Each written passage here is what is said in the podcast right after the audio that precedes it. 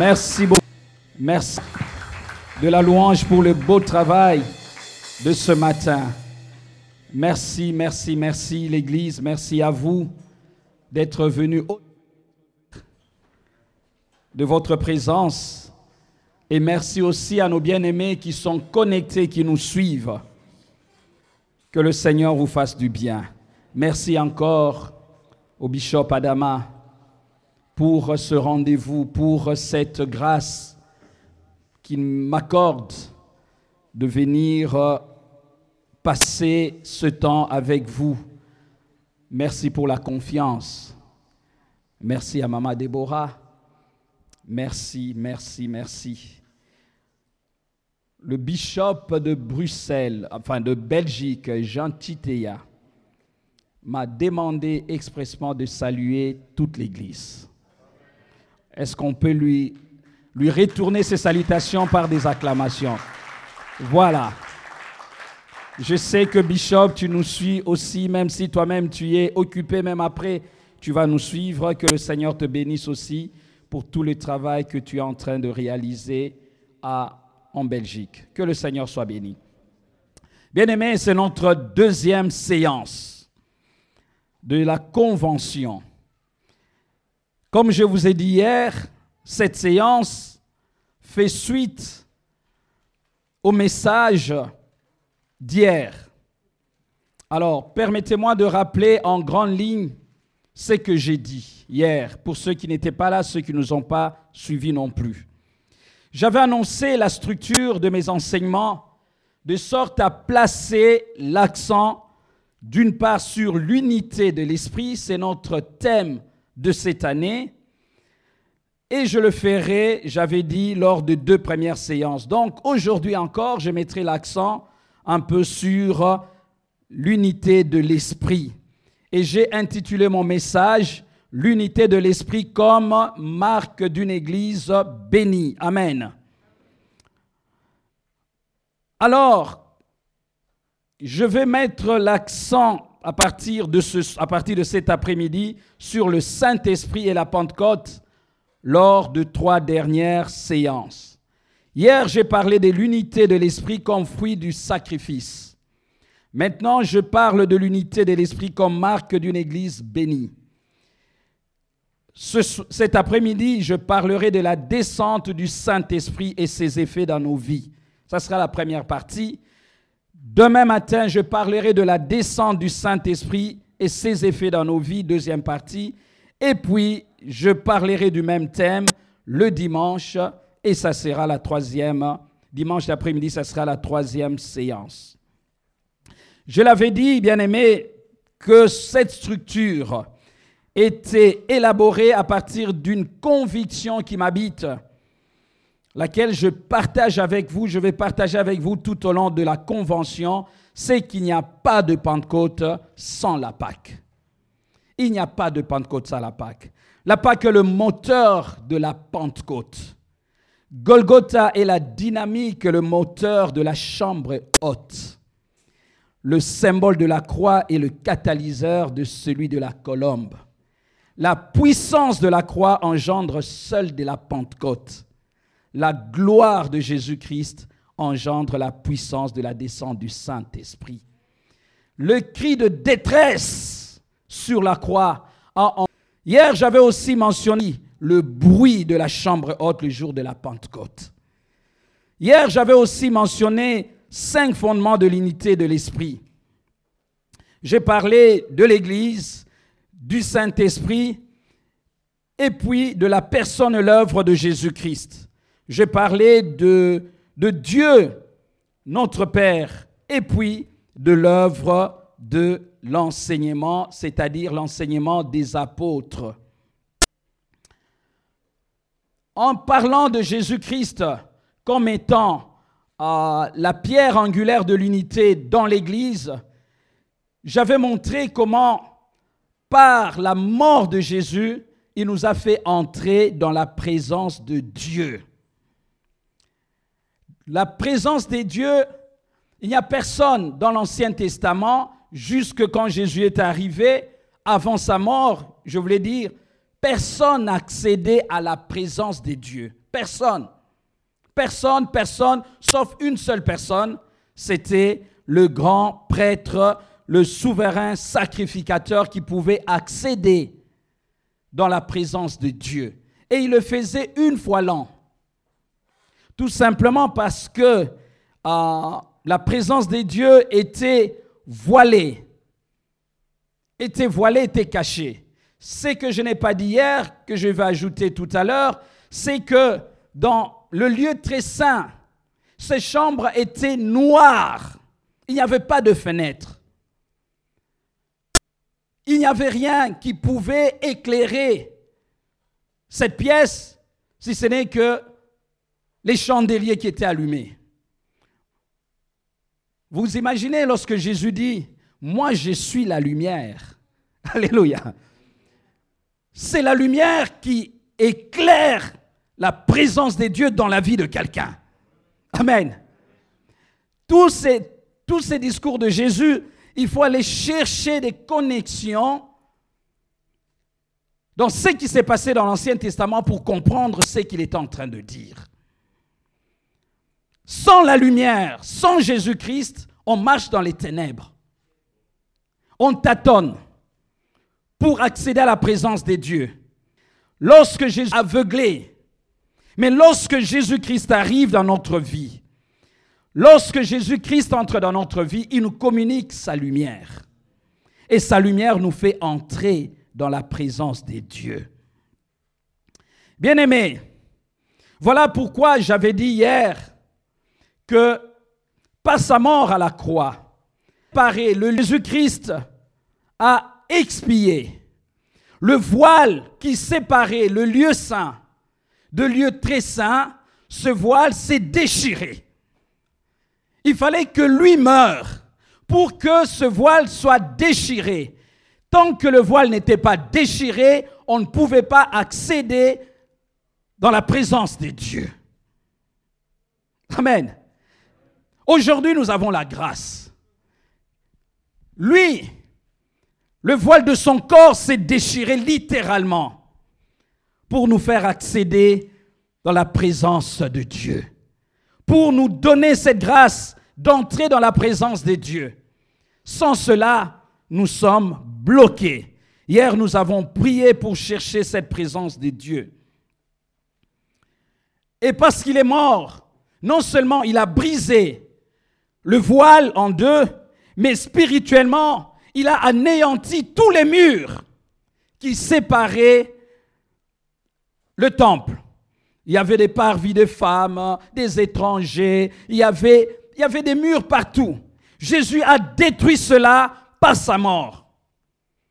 C'est des murs, des murs d'inimitié que Dieu veut abattre dans notre vie pour que nous puissions accéder dans l'unité. L'unité avec lui, l'unité avec Jésus, l'unité avec le Saint-Esprit. Aujourd'hui, je parle du deuxième fondement, c'est-à-dire les enseignements des apôtres et des prophètes du Christ. Notre unité doit être bâtie sur les enseignements des apôtres et des prophètes du Christ. Nous allons lire pour cela le texte que je n'avais pas lu hier, je vais lire ça aujourd'hui. Éphésiens 4, 1 jusqu'à 16. Éphésiens 4, 1 jusqu'à 16. Je vous exhorte donc, moi, le prisonnier dans le Seigneur, à marcher d'une manière divine, digne pardon, de la vocation qui vous a été adressée, en toute humilité et douceur, avec patience, vous supportant les uns les autres avec charité, vous efforçant de conserver l'unité de l'esprit par le lien de la paix. Il y a un seul corps et un seul esprit comme aussi vous avez été appelés à une seule espérance par votre vocation. Il y a un seul Seigneur, une seule foi, un seul baptême, un seul Dieu et Père de tous, qui est au-dessus de tous et parmi tous et en tous. Mais à chacun de nous, la grâce a été donnée selon la mesure de Christ, du don de Christ. C'est pourquoi il est écrit, étant monté en haut, il a amené des captifs et il a fait des dons aux hommes. Or, que signifie il est monté sinon qu'il est aussi descendu dans les régions inférieures de la terre? Celui qui est descendu, c'est le même, qui est monté au-dessus de tous les cieux, afin de remplir toutes choses.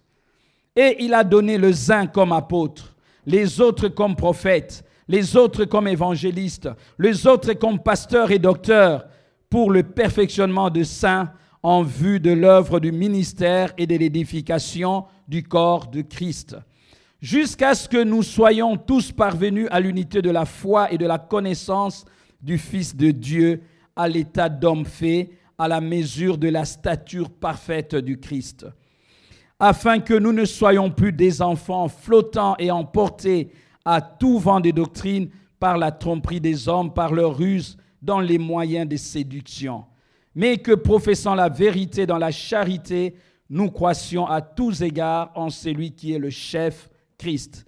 C'est de lui et grâce à tous les liens de son assistance que tous les corps, bien coordonnés et formant un solide assemblage, tirent son accroissement selon la force qui convient à chacune de ses parties et s'édifie lui-même dans la charité. Amen.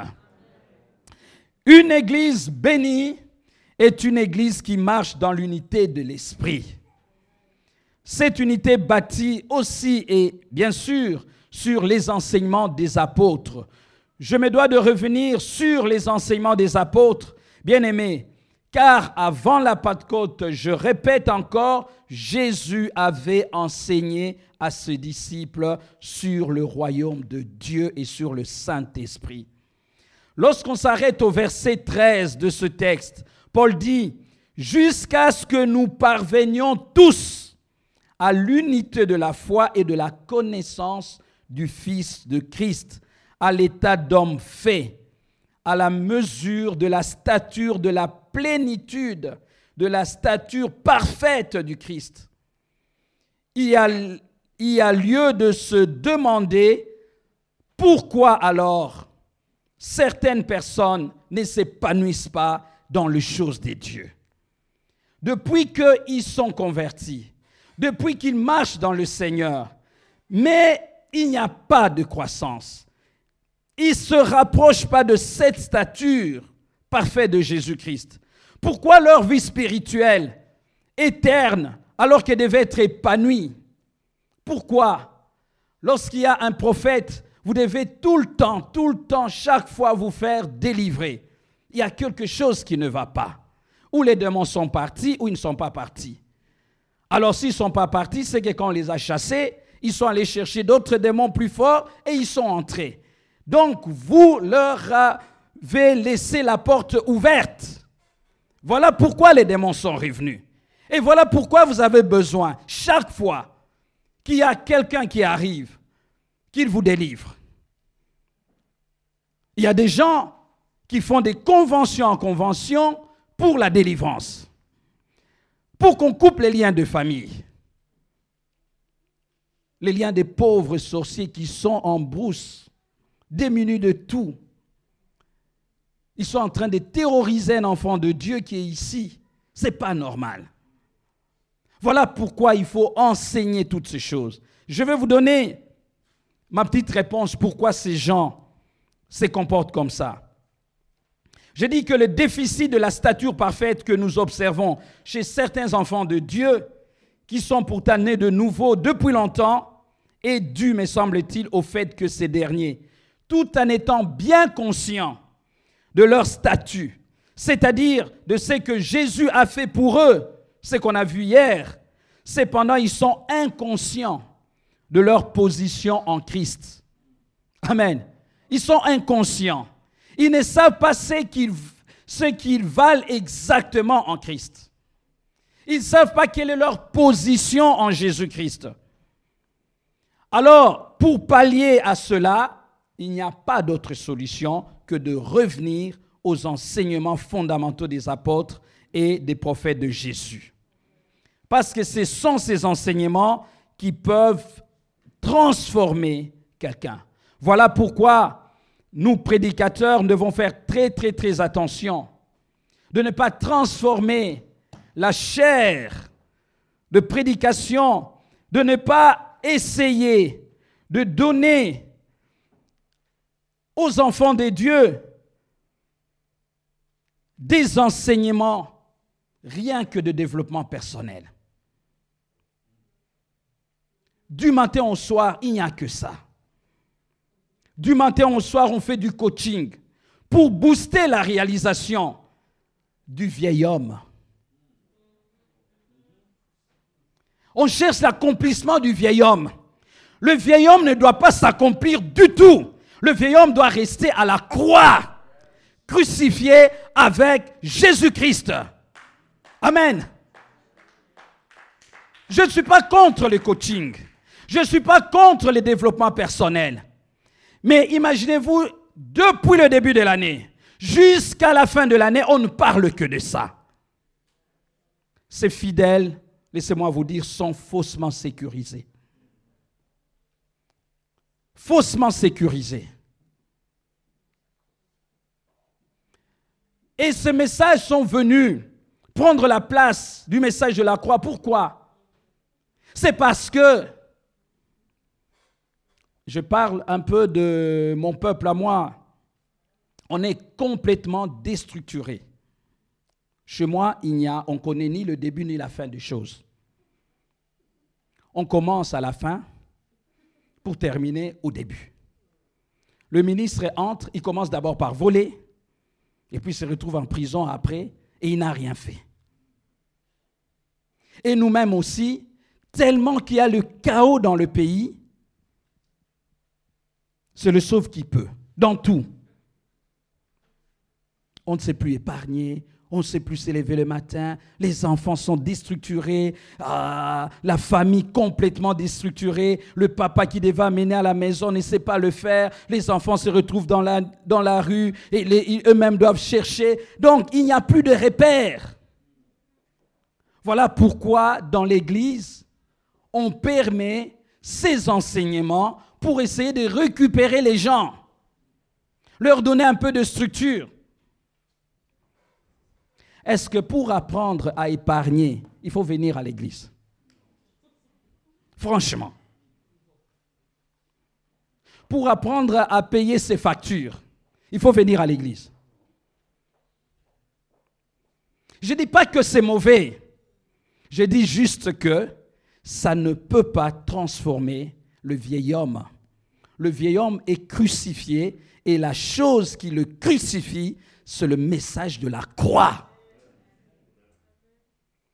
Pour qu'il vive en nouveauté de vie.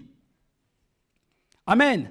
Pourquoi? Parce que Paul dit, la prédication de la croix est une folie pour ceux qui périssent, mais pour nous qui sommes sauvés, elle est une puissance des dieux. Elle est une puissance des dieux. La prédication de la croix est une puissance. Est une puissance. Ça change. Nous avons tout abandonné. Nous avons délaissé les ABC de l'évangile. Hier, je vous ai parlé, c'est ce que nous sommes en train d'attendre ici. Que le Saint-Esprit se manifeste. Bien aimé, vous pouvez venir toucher mes habits. Je vous garantis rien. Je peux vendre des mouchoirs ici. Vous en savez quelque chose. Pour avoir le contact avec l'onction,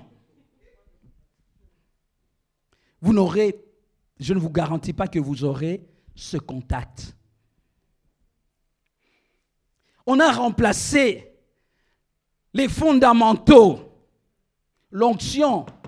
Pour l'avoir, il faut monter dans la chambre haute. Amen. Ça, c'est la, garantie.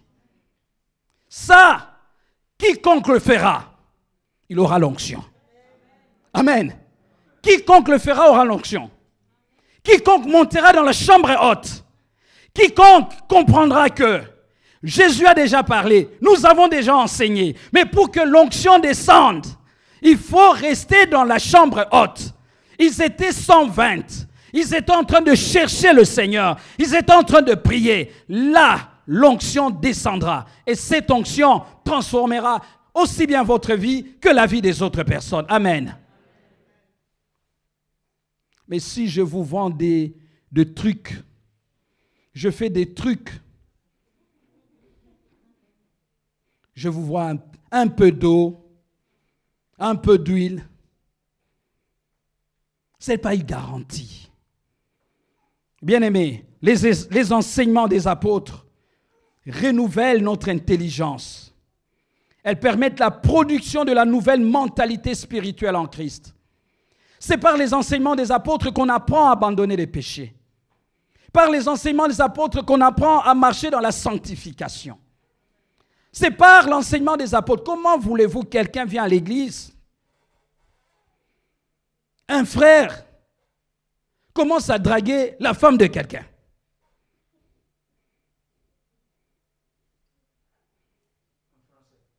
En français. Comment voulez-vous qu'un frère commence à courtiser, à kiffer la femme de l'autre dans l'église C'est parce qu'il n'est pas crucifié. J'ai envie de le prendre, de le clouer moi. Du reste, c'est comme ça jusqu'à ce que le désir, le désir de la chair vont passer. Et là, on va te faire descendre. Il faut tuer le vieil homme. On ne doit pas le noyer, on doit le tuer. Et la seule chose qui le tue, c'est le message de la croix. C'est le message de la croix qui détruit toutes ces choses-là. Et ce message, se trouve dans les enseignements des apôtres, des prophètes, des évangélistes, des pasteurs, des docteurs qui doivent travailler pour le perfectionnement des saints. Et c'est à partir de ce message que va, lui, on a eu le baptême ici, un être nouveau. Un être nouveau. Aujourd'hui, on a eu le baptême ici. Il y a d'abord la mort on va vous immerger, on va vous plonger dans l'eau. Et puis vous allez sortir, ressusciter un homme nouveau.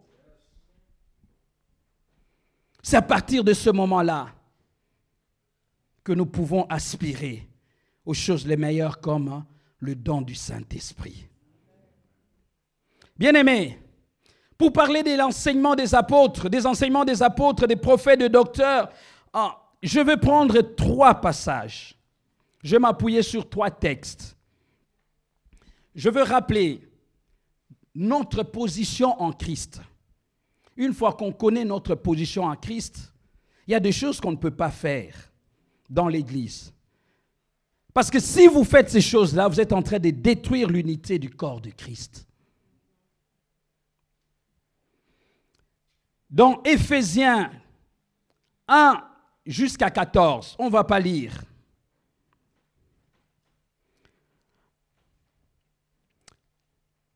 je veux parler de bénéfices spirituels qui nous arrivent lorsque nous sommes enfants de Dieu, lorsque la croix a opéré dans notre vie. Le premier bénéfice spirituel, parce que la croix nous apporte plusieurs bénéfices. J'avais oublié de le signaler, de bénéfices spirituels, matériels, physiques et autres, mais je veux me limiter aujourd'hui à parler que de bénéfices spirituels parce que les bénéfices spirituels sont les, locomotives des autres bénéfices. Pourquoi? Parce que les spirituels, c'est les spirituels qui commandent le matériel. C'est les spirituels qui commandent le financier. C'est les spirituels qui commandent le physique. Amen. C'est le spirituel. Lorsqu'on entre dans le monde spirituel, on va comprendre d'autres réalités après. Alors, dans ce texte, je relevais trois bénéfices spirituels. Premièrement, notre élection est divine et non humaine. Nous sommes enfants de Dieu, ce n'est pas par la volonté d'un homme. Nous sommes enfants de Dieu par la volonté de Dieu. Amen. C'est par la volonté de Dieu que nous sommes enfants de Dieu. C'est lui seul, alors lui seul qui nous a élus. Personne d'autre même si je vous ai amené dans le Seigneur, Je ne suis pas votre propriétaire. Même si vous m'appelez daddy.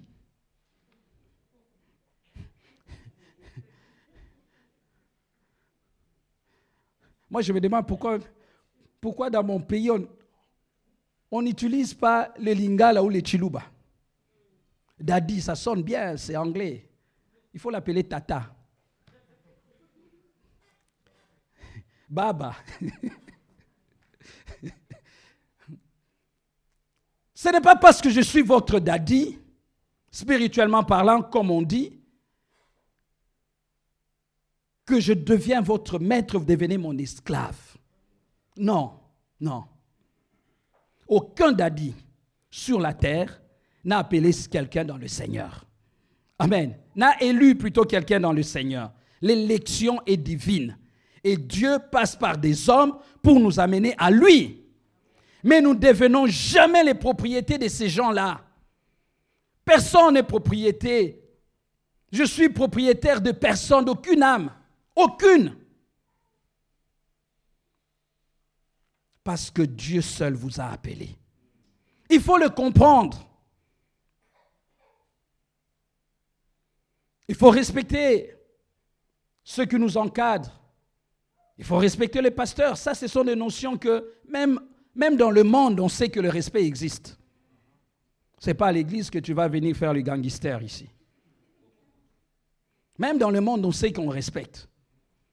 On doit respecter son chef, on doit respecter les patrons quand on vient à la maison de Dieu. Le respect dû au pasteur, c'est normal, c'est naturel.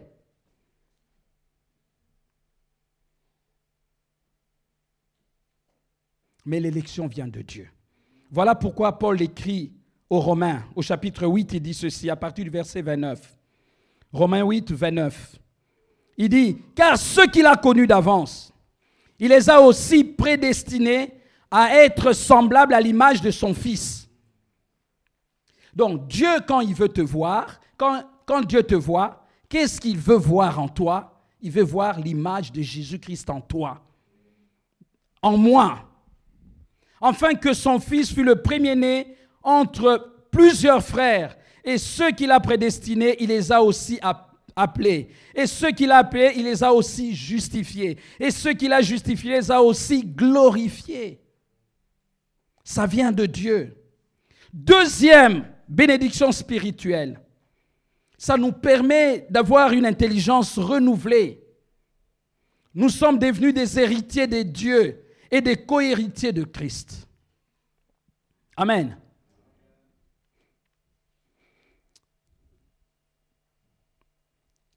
Nous, sommes héritiers de Dieu, co-héritiers de Christ. Cela veut dire, Dieu est devenu mon Père. De la même manière, Jésus appelait Dieu son Père, de la même manière, j'appelle Dieu mon Père. En tout cas, moi, j'ai un seul vrai daddy, c'est celui-là. Amen. Je ne dis pas d'arrêter d'appeler les pasteurs daddy faut le faire. Ici, ils ne le font pas. ok. Mais nous avons un Père. Jésus dit, n'appelez personne Père. Parce que vous avez un seul Père qui est dans les cieux. Oui, mais si tu, si tu estimes que moi je peux être ton papa, appelle-moi papa, c'est tout. On est dans des cultures, euh, certaines cultures, c'est comme ça. Une fois, maintenant je ne suis plus choqué. Je vais chercher Yves Nathan à l'école. Il était, il était à l'école maternelle, ou bien en première, deuxième année. Je vois, il voit le papa de son ami. Il appelle François. je me retourne. Et le monsieur se retrouve, Yves Nathan Moi, je dis, mais c'est qui celui-là? C'est l'ami de Christian, non? Ah, ce n'est papa de Christian. Moi, je dis, alors tu l'appelles euh, pas son prénom. Il dit, mais papa, il s'appelle comme ça.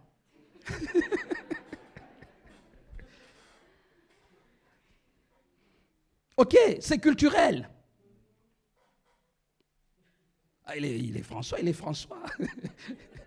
Moi, je dis, ah non, il faut l'appeler Monsieur François. Ah, ah non, papa. Et mes amis t'appellent aussi Yves.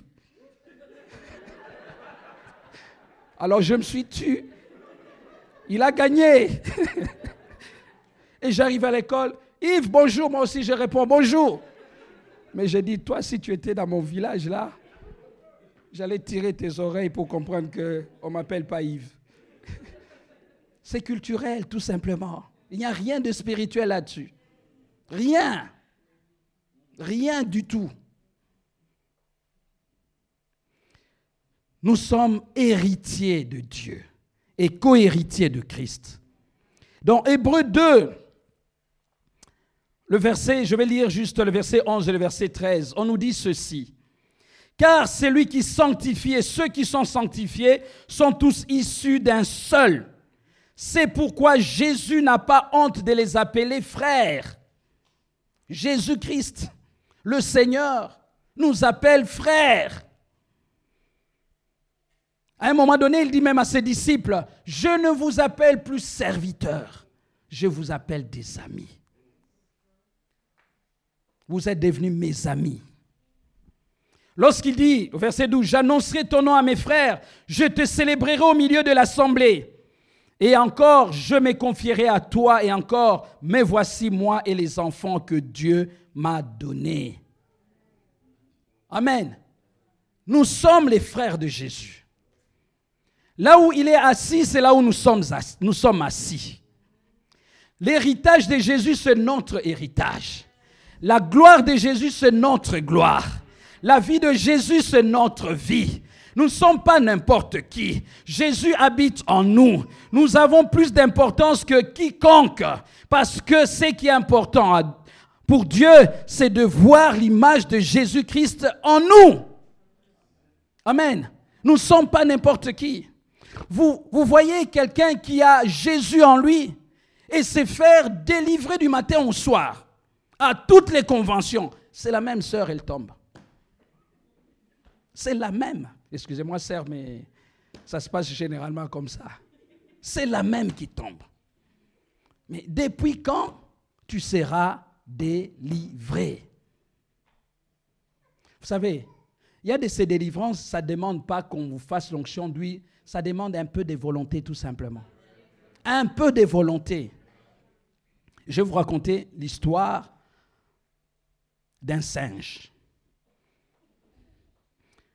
Ce singe, comme on le sait, tout singe est friand des cacahuètes, des arachides. Pour les attraper, on fait de pièges.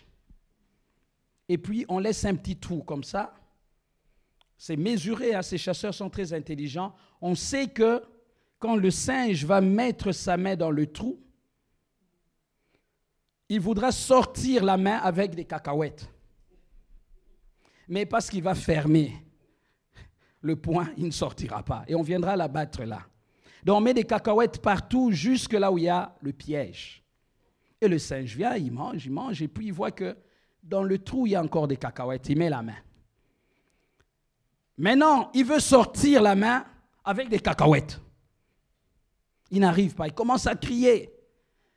Vous savez, vous pouvez gêner, vous pouvez prier pour ces singes, il ne sera jamais délivré. Sa délivrance, il lâche les cacahuètes. En lâchant les cacahuètes, il va partir. Lâche. Amen. Lâche tes cacahuètes. Lâche. Il faut lâcher. On peut, vous, on peut chasser le démon aujourd'hui, mais tant que vous ne lâcherez pas les cacahuètes, rien, rien ne se fera. Nous avons hérité quoi, notamment la vie éternelle? Les promesses. Les promesses d'Abraham sont devenues nos promesses. Les promesses de l'Ancien Testament sont les nôtres aujourd'hui. Toutes les promesses que Jésus-Christ a faites à l'Église sont devenues nos promesses. L'honneur est à nous, à nous qui avons accepté Jésus comme Seigneur et Sauveur. Troisième bénéfice spirituel, nous sommes scellés. Nous sommes scellés de l'Esprit de Dieu. Dans Ephésiens 1, le verset 13 et 14, on nous dit, En lui, vous aussi, après avoir entendu la parole de la vie, de la vérité, l'évangile et votre salut, en lui, vous avez cru et vous avez été scellés du Saint-Esprit qui avait été promis, lequel est un gage de notre héritage pour la rédemption de ceux que Dieu s'est acquis à la louange de sa gloire. Nous sommes scellés du Saint-Esprit. Le démon voit le sceau de Dieu sur notre visage. Il voit que nous sommes scellés du Saint-Esprit. Logiquement, il ne veut pas s'approcher de nous et s'amuser avec nous. Le diable sait qui est enfant de Dieu et qui ne l'est pas. Nous avons étudié le mercredi les enfants d'un certain Séva qui ont exercé le ministère au nom de Jésus que Paul prêchait. Vous connaissez leur sort. Les démons leur ont dit, nous, nous connaissons Paul. Et certainement, il aurait dit, nous connaissons Jésus. Nous savons c'est qui. Nous savons qui est Paul. Mais vous, qui êtes-vous? On ne vous connaît pas. Dans le royaume des dieux, vous n'êtes pas là, vous. Vous dites des choses que vous ne maîtrisez pas. Il n'avait pas l'identité d'enfant de Dieu. Bien-aimés, dans le livre d'Apocalypse, le bénéfice spirituel que nous trouvons ici, c'est que Apocalypse 5, 10, nous sommes devenus un royaume et des sacrificateurs pour Dieu. Nous sommes devenus un royaume et des sacrificateurs pour notre Dieu. Le voile étant déchiré, le temple étant détruit en l'an 70, il n'y a plus de sacrificateurs selon l'ordre d'Aaron ou de Lévi. Il n'y en a plus. Il n'y a plus de sacrificateurs, il n'y a plus de lévites. Ça n'existe plus. Parce que la raison d'être de ces gens, c'était faire des sacrifices dans le temple. Maintenant qu'il n'y a plus de temple, dans une synagogue, on ne sacrifie pas des animaux.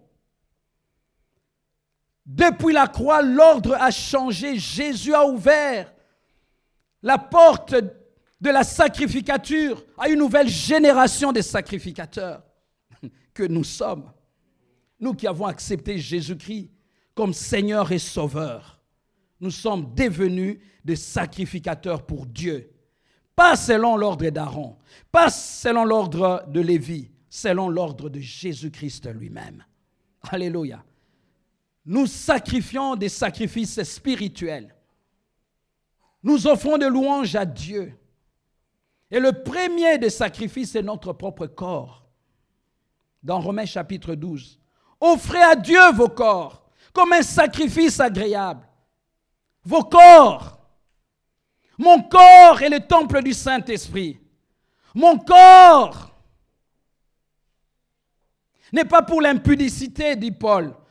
Vos corps ne sont pas pour l'adultère. Vos corps.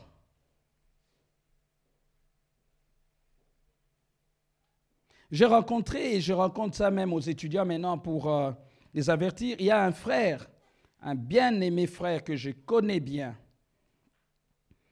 qui m'avait donné deux numéros de téléphone. Je lui ai téléphoné sur le premier numéro. Je suis tombé sur un monsieur qui entretient les femmes. Il a des maisons closes. J'ai dit, je cherche tel. Il m'a dit, non, il n'est pas là, il a laissé son téléphone ici, en plus il ne m'a pas payé. Frère En plus responsable. J'ai dit, c'est pas vrai. J'ai dit, vous n'avez pas payé. Ça veut dire quoi? Il dit, non, moi ici, monsieur, j'ai, j'ai des femmes, euh, si vous voulez. Euh. Moi, il dit, c'est où? Je voulais avoir un peu plus d'informations. J'ai dit, c'est où? Il m'a dit, c'est à Namur. Alors il faut faire comme il dit, non, vous venez et puis euh, voilà, vous payez, il y a des femmes ici, tout ça. Ah, donc il a laissé son téléphone chez vous, oui, en plus il est parti avec l'argent. Moi je dis, ok, ça va. Je décroche, je dis, mamma mia. En plus, je connais là où il habite. Donc le type a fait plus ou moins plus de 60 kilomètres. même si tu vas te cacher, tu quittes ici, tu viens, tu vas en Belgique, ça reste un péché. Ça sent le péché. Tu peux venir ici exhiber la danse, mais tu traverses la frontière dans l'idée de commettre un crime spirituel, bien sûr. Dieu te voit. Et ton sacrifice n'est pas un sacrifice de bonne odeur dans la présence de Dieu. Bien aimé, ces choses sont sérieuses. Voilà pourquoi il y a des vies qui ne se débloquent pas. Voilà pourquoi il n'y a pas un épanouissement dans le Seigneur. Et sur la toile, que de bêtises. Enfin, il n'y a pas que de bêtises. Mais qu'est-ce qu'on ne reçoit pas comme information? Des hommes de Dieu. Hommes de Dieu. Serviteurs de Dieu. Le Saint-Esprit veut faire de notre corps son habitation. Amen. Nous attendons le Saint-Esprit. Sanctifions-nous. Sanctifions-nous.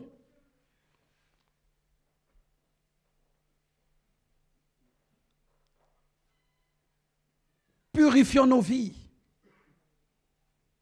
Vous savez, le péché détruit l'onction de Dieu.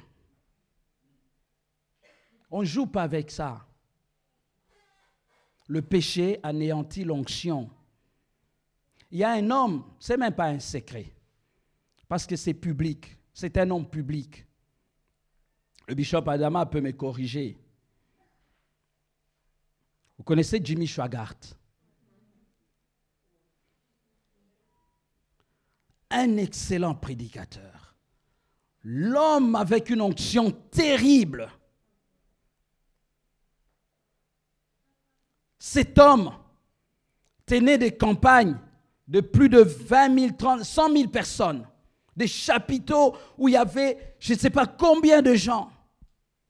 Et sur toutes les chaînes aux États-Unis, il passait. Et même en Belgique, j'avais appris qu'il passait en Belgique partout. Un prédicateur extraordinaire. Quand il prêche, vous êtes scotché, vous dites, mais comment il trouve ces mots? Ça vient d'où ça? Qu'est-ce qu'il a anéanti son ministère? Et l'onction, c'est le péché. Amen. C'est le péché. Ça l'a affaibli. Vous savez, il y a des décisions qui sont importantes à prendre. Et quand il est tombé, cet homme, c'était le premier bailleur de fonds des assemblées des dieux. Avec ce qu'il faisait entrer comme des millions. Il fallait, on l'a fait asseoir. Et il s'est assis. En plus, il est passé lui-même à la télé, il a demandé pardon, il pleurait à chaudes larmes. Piégé ou pas piégé, mais il a été, il a commis l'acte et il a reconnu. Laissez-moi vous dire, même si on vous piège, la Bible dit à celui qui peut nous préserver de toute chute, à Dieu soit la gloire. Dieu peut nous préserver de toute chute. On l'a fait asseoir. Après quelque temps, il se levait de lui-même. Il dit, Dieu a déjà pardonné. Il fallait que le comité ou bien le staff décide si on doit les garder ou bien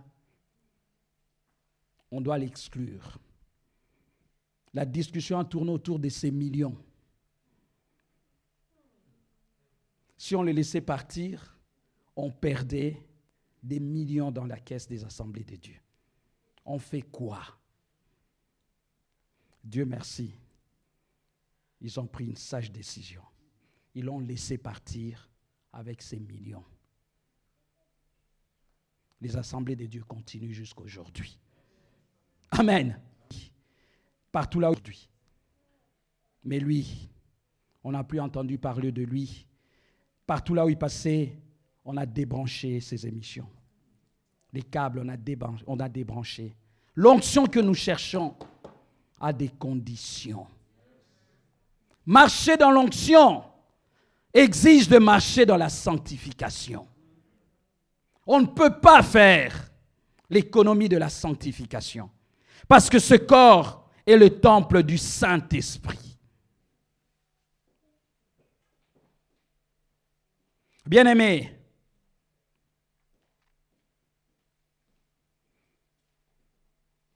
ces quelques bénéfices doivent transformer notre intelligence afin que le Saint-Esprit vienne trouver de la place. Nous devons prendre ce matin un temps pour nous sanctifier, prendre des décisions, crucifier la chair à la croix, dire au Seigneur, je suis fatigué. Un jour, le Seigneur vous donnera la délivrance. Le péché, on ne joue pas avec. Le péché, on le hait. On le hait. Quand tu hais un péché aujourd'hui, demain Dieu va te donner la force pour haïr l'autre péché demain. C'est comme ça que tu vas voir ta marche avec le Seigneur avancer. Les choses qui étaient pour toi un gain sont devenues une perte, dit Paul. Une perte. Je connais une fille, avant de faire la prière et lancer l'appel à ceux qui veulent devenir enfants de Dieu. Je connais une fille au Maroc, elle est devenue la femme d'un pasteur. Avec euh, mon petit âge, j'ai quand même vu quelques filles dans l'église ou dans le monde, mais j'ai jamais vu une fille, même sans talons, marcher comme ça. Sans talons, il n'y a rien. Elle est pieds nus, mais elle est tout le temps comme ça. J'ai jamais vu ça. but d'elle-même, orgueilleuse. En plus, Dieu lui a fait grâce d'être jolie. Bon, avec l'onction, sans onction, quand tu ouvres les yeux, elle est belle. Il y a des évidences. Oui. La preuve, vous êtes en train de rire comme si je suis en train de... La preuve, c'est que quand il y a Miss, vous regardez, vous choisissez. À la maison, vous êtes là assis avec les enfants. Moi, je crois que c'est le numéro 5.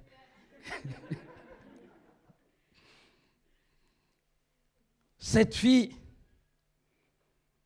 étudiante au Maroc, sortait avec le garçon d'un grand homme. Son père avait beaucoup d'argent à Brazzaville, ce garçon. Un type qui s'en fichait perdument de, de, nos prières, de Dieu, ça lui disait rien du tout. Et cette fille a commencé à venir dans nos réunions, à disparaître, tout ça, elle cherchait Dieu. Et ce garçon l'a mis devant un dilemme, un choix difficile. Il a osé. J'ai jamais vu quelqu'un comme ça dans la vie. Il dit soit c'est Dieu, soit ou c'est moi.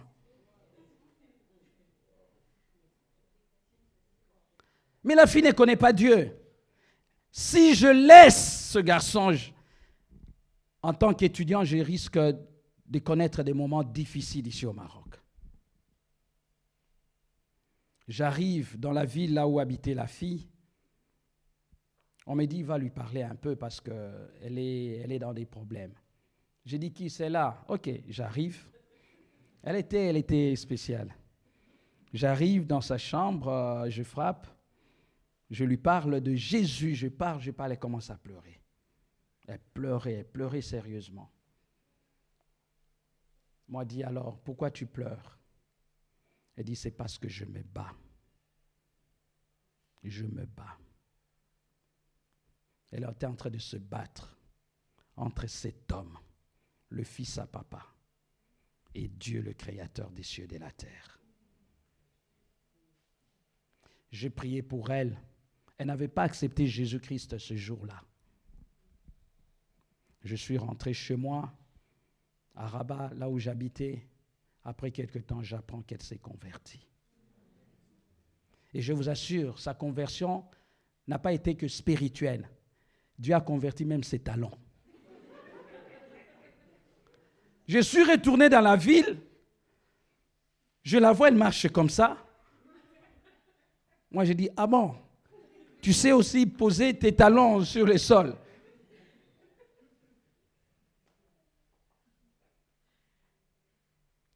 Aujourd'hui, je ne sais pas qu'est-ce qu'elle est devenue, mais elle avait épousé un pasteur. Je ne connais pas quelle est ta situation dans la salle, ou toi qui me regardes.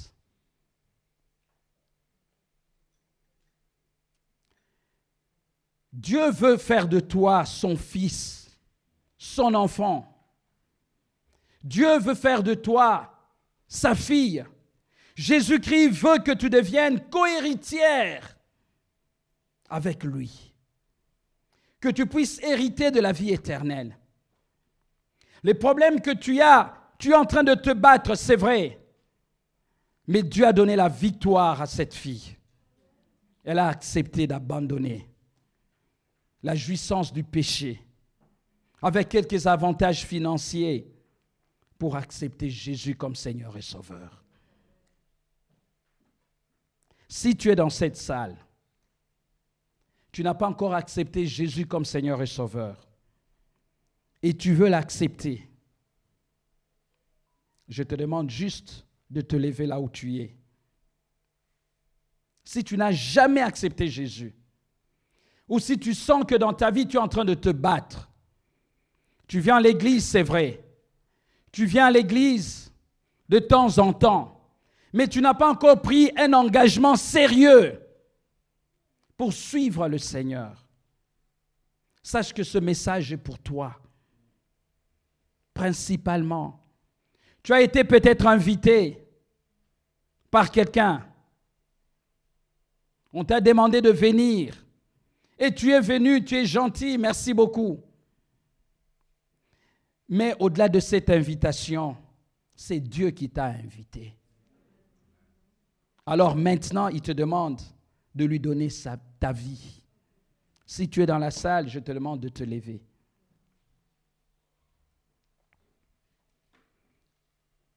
Et vous qui nous regardez,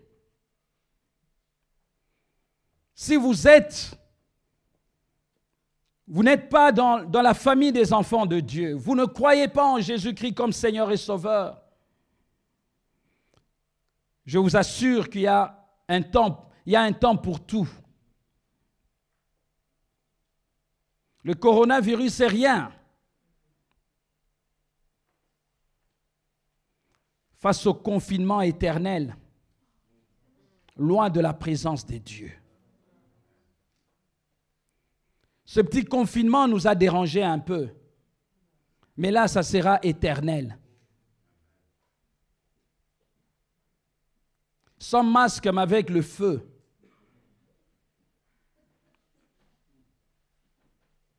Mais Dieu veut te sauver ce matin.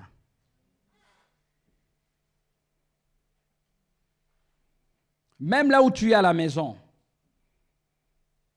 on t'a partagé ce message. Ce n'est pas un hasard. Tu es tombé sur ce message. Tu as suivi. Mais Dieu veut te sauver. Voilà pourquoi Jésus-Christ est venu, afin de nous sauver. Dernier appel, si tu es dans la salle, tu n'as pas donné ta vie à Jésus, le Seigneur te tend la main. Lève-toi. Tu ne sais pas ce qui va se passer demain. Demain ne t'appartient pas.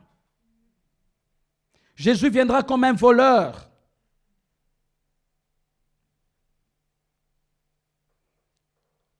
Il t'étend la main, il t'appelle. Il veut marcher avec toi.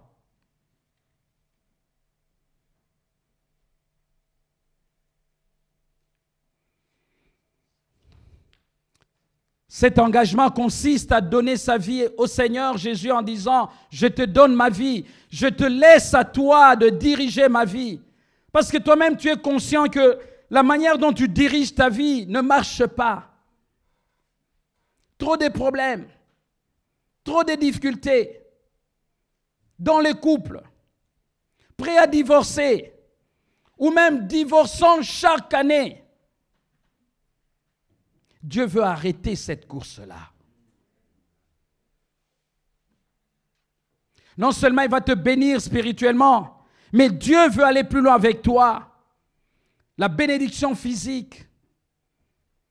Il y a des maladies qui vont partir par la grâce de Jésus-Christ dans votre vie. Le Seigneur vous tend la main. Il veut faire de vous des enfants de Dieu.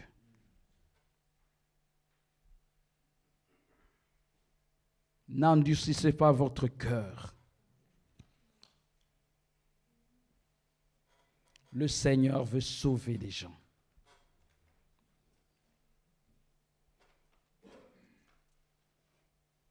Pour nous qui sommes là, qui nous attendons au Seigneur, mais qui marchons très mal, notre vie ne reflète pas l'image de Jésus. Nous sommes dans le mal, dans la fraude, dans la tricherie dans le mensonge, dans l'adultère, dans l'impudicité, dans toutes ces choses sales.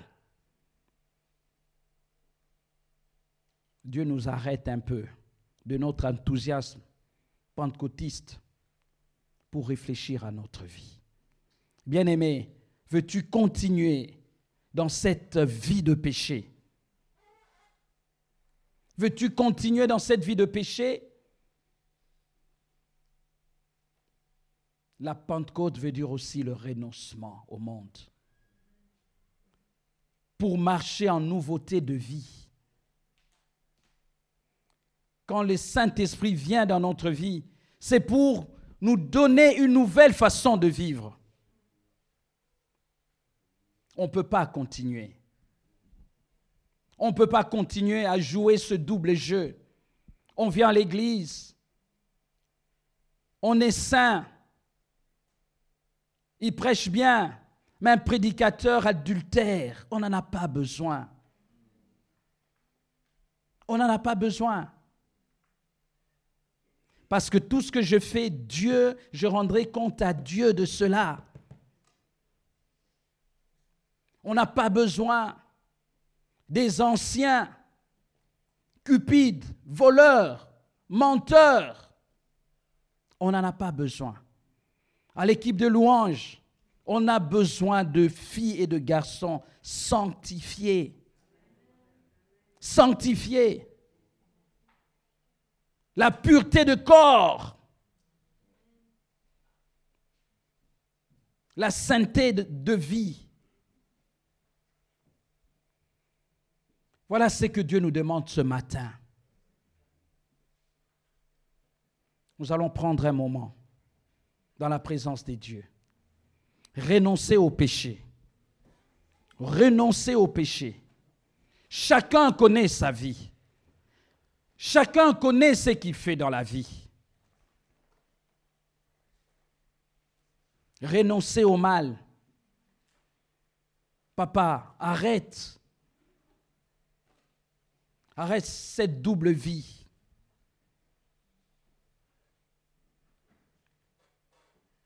De jeunes gens qui viennent à l'église, mais en dehors, ils n'ont pas un bon témoignage.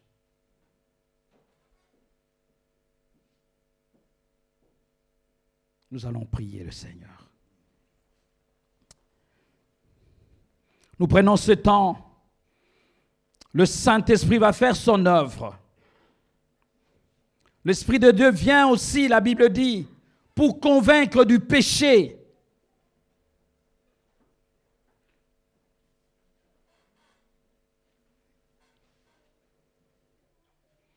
Il vient pour cela.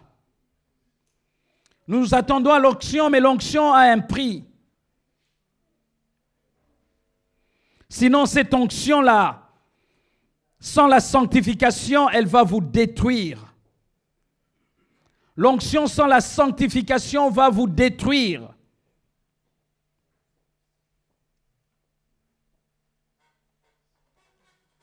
Nous avons besoin de l'onction de Dieu. Nous avons besoin de la présence de Dieu. Mais nous voulons cette présence dans la crainte de Dieu, dans la sanctification, dans la pureté de corps et de l'âme.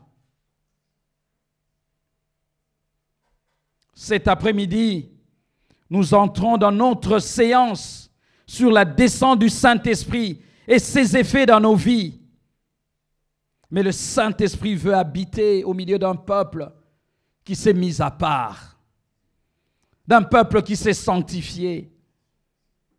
El Shaddai, Dieu veut aller plus loin avec toi. Dieu te demande de te sanctifier, de te mettre à part pour lui, ta maison, ta famille. On vit dans le couple comme si on n'est pas marié. À l'église, on vient, on est à deux. Il suffit d'entrer dans la voiture, c'est la guerre qui commence. Et à la maison, n'en parlons pas. Dieu veut changer ces choses.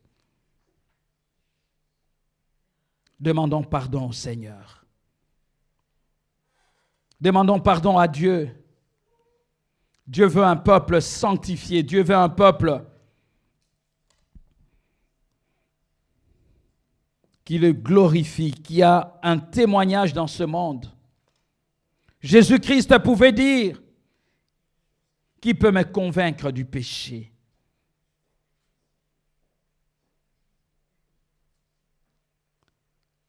Bien-aimés dans le Seigneur, nous sommes face à Dieu. Dieu peut revenir à tout moment. Il peut arrêter ce programme en envoyant Jésus-Christ. Tu vas dire, j'étais à l'église. Seigneur, on est en pleine convention. Mais non, tu ne partiras pas. Tu ne monteras pas avec le Christ dans les airs, dans la gloire. Alors il te donne l'occasion d'abandonner le mal devant sa face, de changer de vie pour marcher en nouveauté de vie. Nous allons nous lever.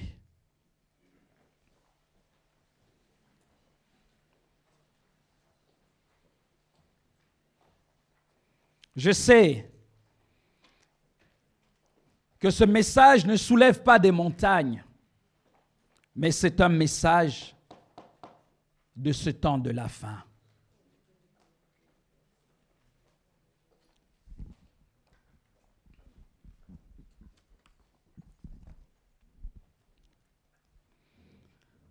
Bien-aimé, Dieu veut faire de grandes choses dans ce pays avec l'Église la nouvelle Jérusalem, El Shaddai, pardon. Mais Dieu a besoin d'un peuple qui s'est mis à part. Même avec Israël, Dieu lui disait, sanctifiez-vous. Ce n'est pas nous que Dieu ne va pas nous demander de nous sanctifier, de nous purifier.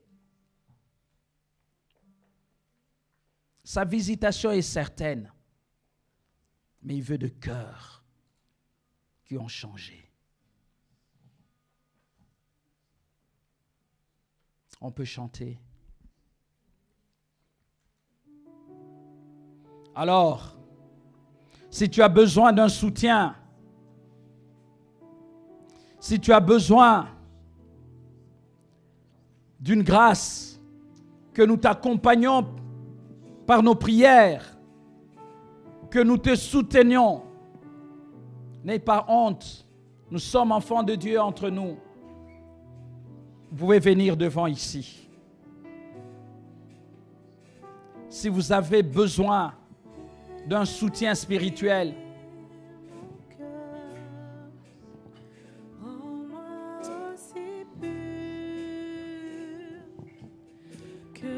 C'est une histoire avec Dieu.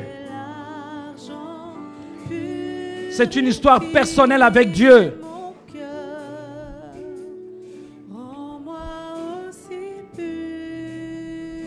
Excusez-moi.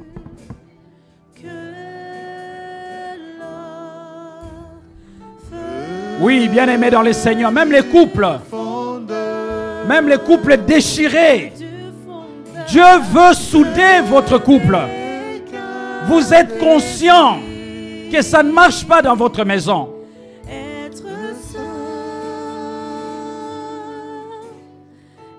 Vous êtes conscient que ça ne marche pas.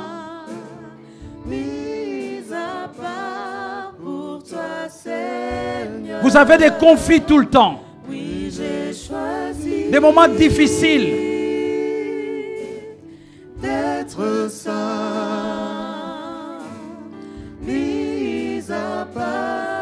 Bien-aimé, il y a des circonstances comme celle-ci, il ne faut pas les rater dans la vie. Amène ta vie devant le trône de Dieu. Amène ce sacrifice que vous êtes.